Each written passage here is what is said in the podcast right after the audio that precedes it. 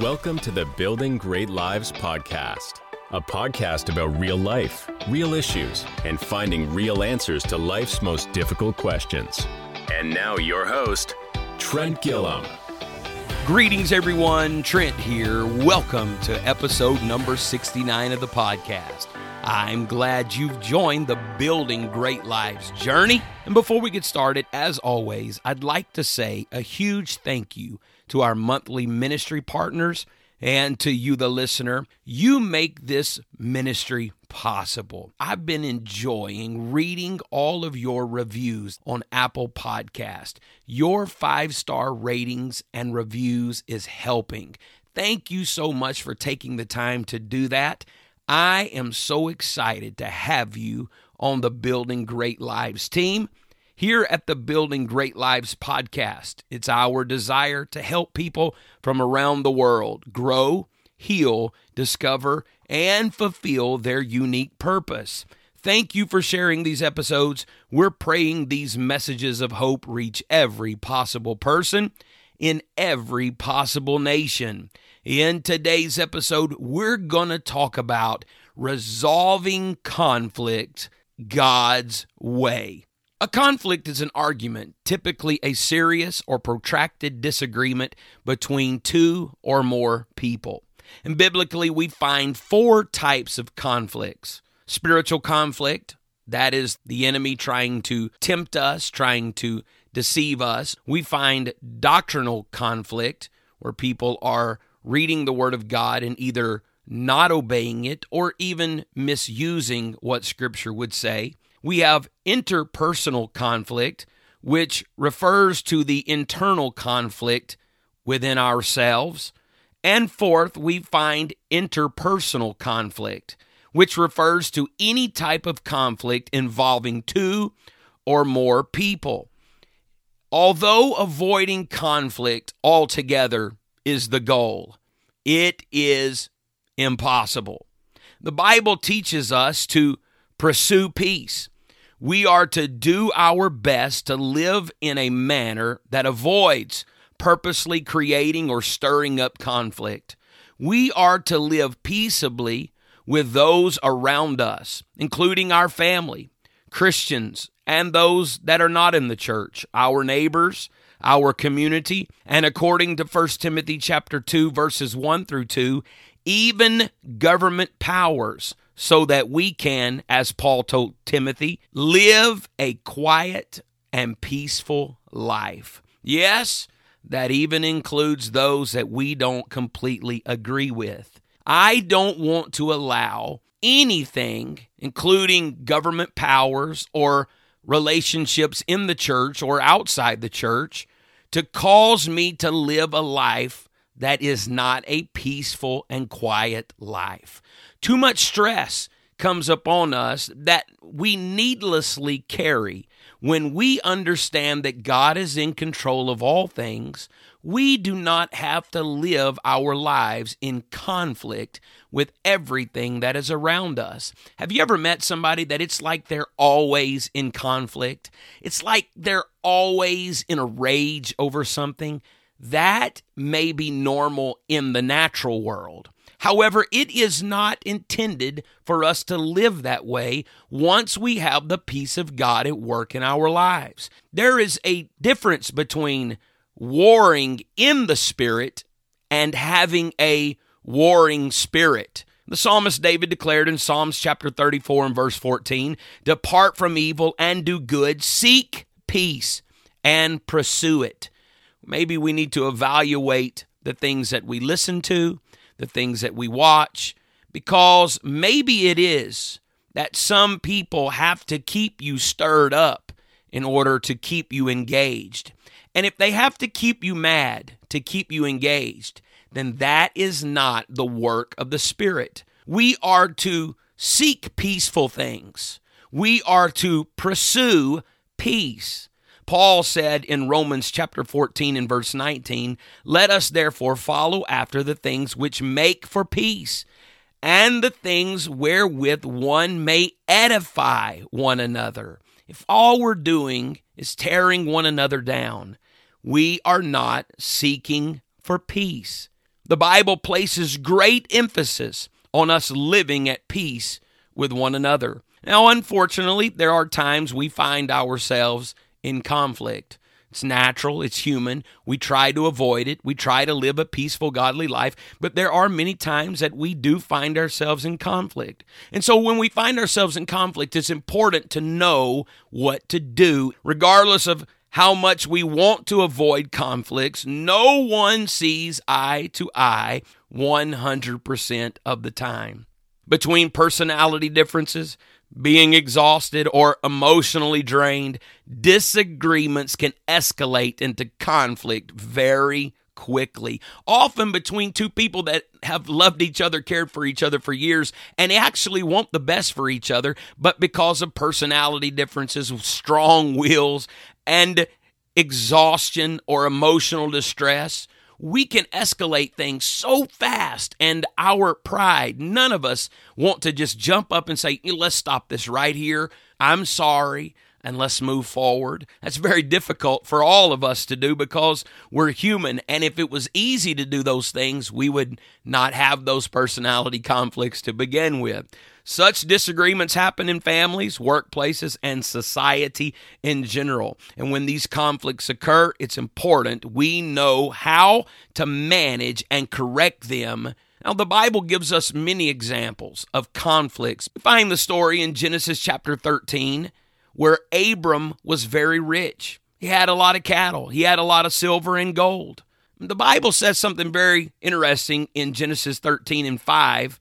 It says, and Lot also, which went with Abram, had flocks and herds and tents. They've both been successful. But then by the time we get to verse number seven, we find that there is a strife between the herdmen of Abram's cattle and the herdmen of Lot's cattle they began to get in conflict with one another. And Abram said unto Lot, Let there be no strife. I pray thee between me and thee, and between my herdmen and thy herdmen, for we are brethren. Let's not fight. Let's live in peace. Let's find a resolution. There's the whole land before you. If you will take the left hand, then I will go to the right. Or if you depart and go to the right, then I will go to the left. Abram is looking at Lot and saying, We're family. We've been through too much. We're actually both successful here. Let's not argue among ourselves. Let's find a resolution. Abram was willing to offer him, You choose where to go, and I'll take the opposite. He did not stand his ground and say, I'm older. I took you in. I provided for you when your father died. I've brought you this far. You wouldn't have been successful without me. All of those things were true. But Abram didn't bring those things up. He simply wanted to stop the conflict and find a resolution that worked for both of them. That's an important thing. That's a powerful lesson to learn. Sometimes it's not about getting our way, it's about resolving the conflict in a godly manner so that relationships can be maintained. Relationships are unlike doctrine. We don't compromise doctrine, but if you're going to have a healthy relationship, there has to be a level of adjustment and, dare I say, compromise. It has to be. It's not because I'm trying to win, I'm trying to make sure that my relationships win. I'm not out to be the victor that can run around saying, Look how I won. I don't win if my relationships fall apart. The only way we truly win in the kingdom is for our relationships to be mended and restored the way that God would have them. So we need to seek resolution that does not just benefit ourselves, but a resolution that benefits both parties. Now, again, I know this is very difficult because once we get in conflict, we want to stand our ground. God says that we are to pursue peace. We also find in Genesis chapter 25 through 27, and then again in Genesis 32 through 33, the story of Jacob and Esau. Jacob and Esau were twin brothers. Esau was born first, Jacob was born second. Jacob deceived his father Isaac and received the blessing that belonged to his firstborn brother. Esau came in from hunting, exhausted and weary. Jacob talked his brother into trading his inheritance for a bowl of stew. Esau's careless treatment of his God given blessing shows his true focus was on temporary desires over lifetime blessings and relationships. Needless to say, this conflict drove a deep wedge between the two brothers. The Bible says that Jacob fled from the face of his brother. Two brothers driven apart in Genesis chapter 32. The Bible says in verse 6 And the messengers returned to Jacob, saying, We came to thy brother Esau, and also he cometh to meet thee with four hundred men. And Jacob was greatly afraid and distressed. Then the Bible says, Jacob prayed, Deliver me, I pray thee, from the hand of my brother, from the hand of Esau, for I fear him, lest he will come and smite me. Jacob then sent gifts to his brother Esau. The Bible called them in the King James droves. He sent flocks and herds to him as a gift. And there he went alone and crossed the ford Jabbok. And there Jacob wrestled with the angel unto the breaking of the day, making the appropriate changes to him. Genesis 32 and verse 28 the angel said, Thy name shall be called no more Jacob, but Israel. For as a prince hast thou power with God and with men, and hast prevailed. Then the Bible says Jacob lifted his eyes and looked, and behold, Esau came. And this is where we find the reconciliation. And Esau ran to meet him and embraced him and fell on his neck and kissed him, and they wept together. It's important to understand that between the time where they had their conflict to the time that they were reconciled was around 20 years. Many things had changed we got to be very careful because the longer we live in conflict and withdraw ourselves from people, the easier it is to never connect with them again. And there are some people that God moves us away from, but He will always do that in the right manner. And then there are some instances where people have been abusive. You don't need to be connected to them again. You need to stay away. That is not the will of God for you to suffer abuse in the name of reconciliation. However, God will reconcile some things into Himself and make you whole. And we pray that God convicts and changes the abuser. Reconciliation isn't about you walking back into abuse, it's about making right relationships, valuable relationships, whole again. Even Jesus' disciples, who saw miracles, heard great preaching, heard powerful teaching, they had a dispute over who was the greatest among them and who should sit down on the right hand or the left hand side of the Lord. Luke said in chapter 22, verse 24, and there was also strife among the disciples, which of them should be accounted the greatest. So it doesn't matter who you are, it doesn't matter how close to the Lord you are, there are always going to be conflicts that arise. We've got to learn how to manage them correctly.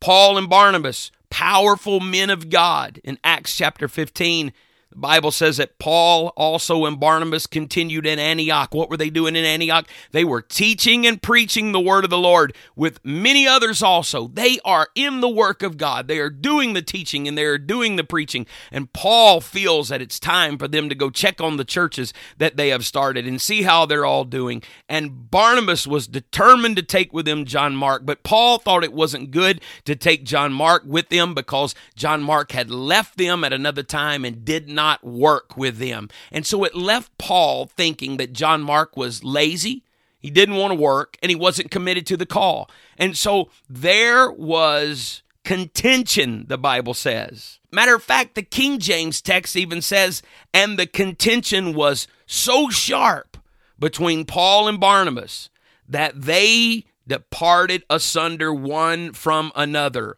And so Barnabas took John Mark, and Paul chose Silas. Now, we do find later in Paul's life, not long before he died, that he admitted that he was wrong and he called for John Mark. I use these examples to show you that no matter who you are, no matter what position you are in life, there's always the opportunity of conflict. Got to learn how to manage it. So we've talked about personal conflicts within people, but we also find in Corinthians that Paul addressed the fact that there were, King James uses the word contentions. It literally means quarrels or conflicts among the people at the Corinthian church. And there he began to stress to them some of you are arguing you are of Paul, and some are of Apollos, but you're, you're not of either of us. Is the body divided? You're really all a part of Christ. The book of Proverbs characterizes those who stir up conflict as persons given to anger. In Proverbs 15, verse 18, a hot tempered man stirs up strife, but he who is slow to anger quiets contention.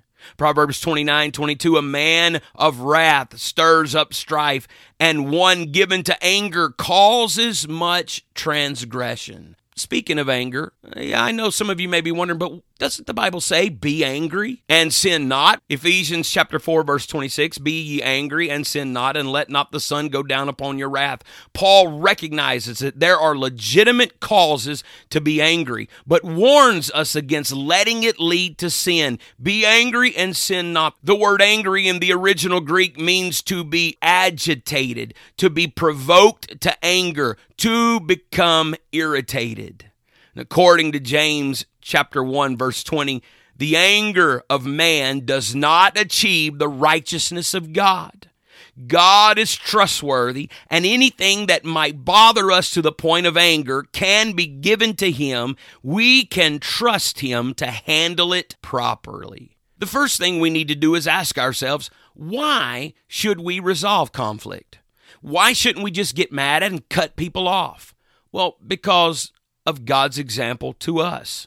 The ultimate conflict was created by sin.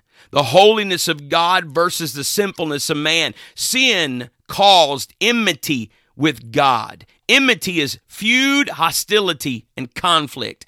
Sin caused there to be a conflict between man and God. 1 John 1 and 8 said, If we say that we have no sin, we deceive ourselves, and the truth is not in us. Romans chapter 3, verse 23 says, For all have sinned and come short of the glory of God. But God did not want just to cut us off.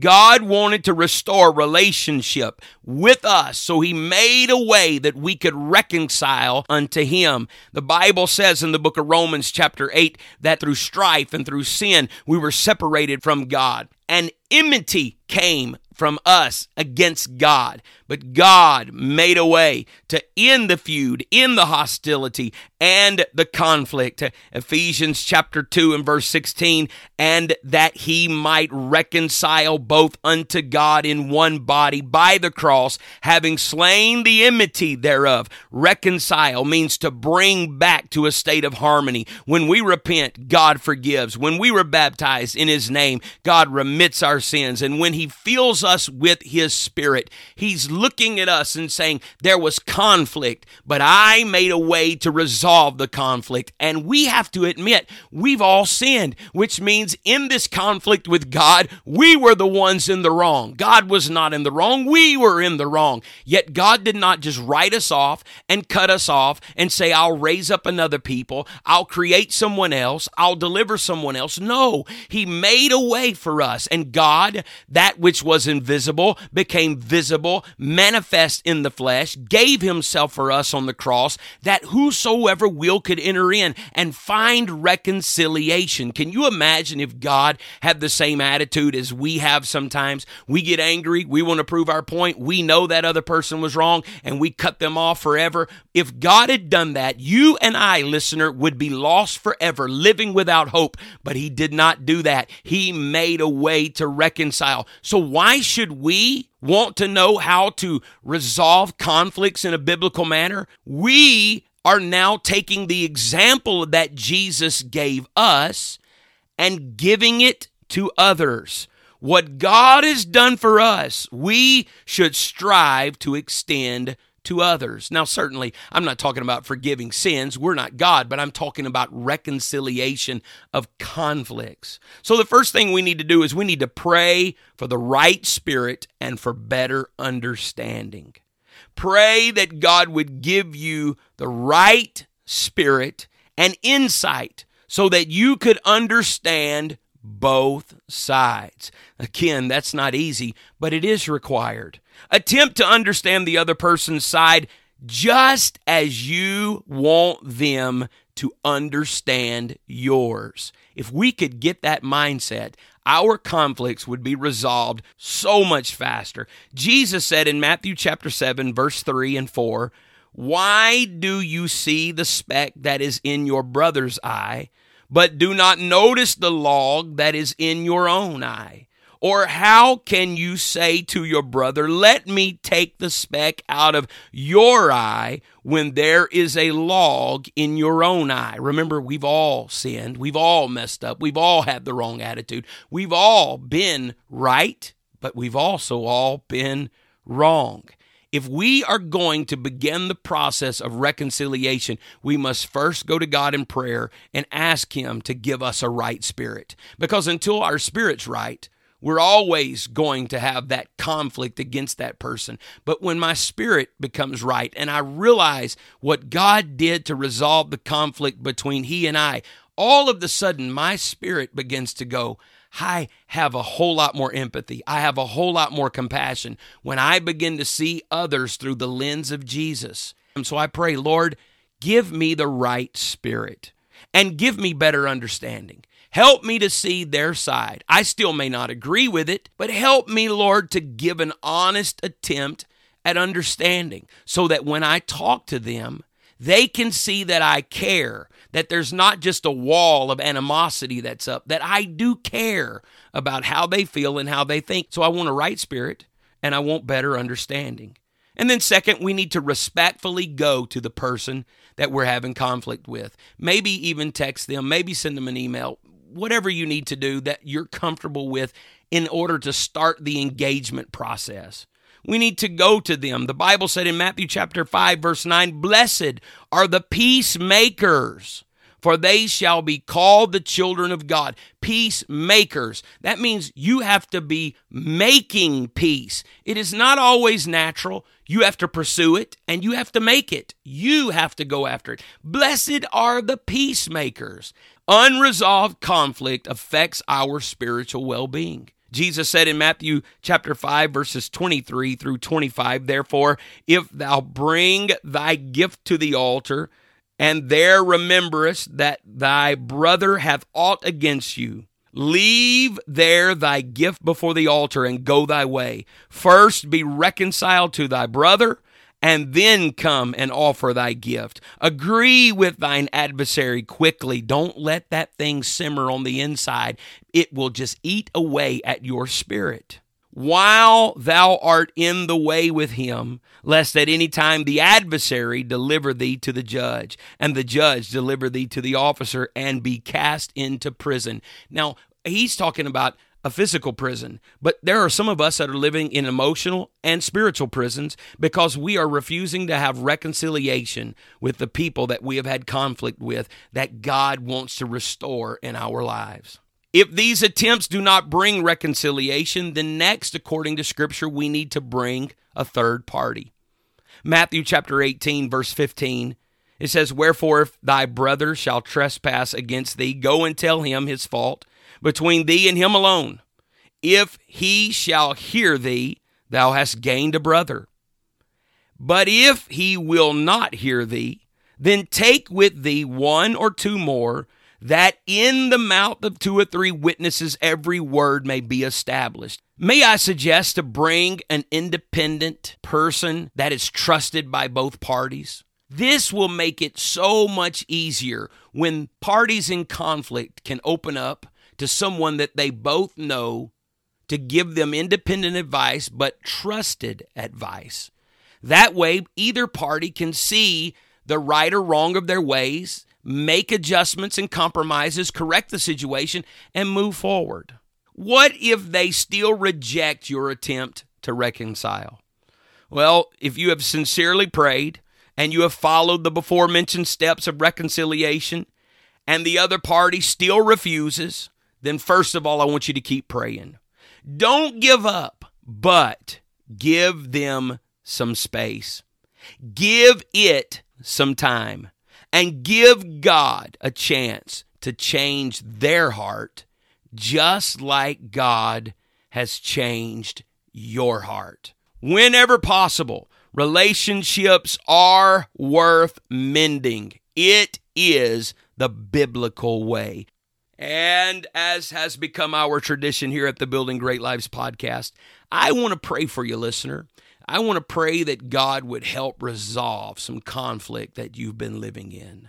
Lord Jesus, I'm asking you right now to reach down and move on every person that is listening. And God, if there be the opportunity of reconciliation, I pray, God, that you would grant it and you would help them to be able to move toward it. But Lord, that prison that they've lived in for so long of despair, of anger, that spirit that becomes critical, God, I pray that you would help them you, God, are greater.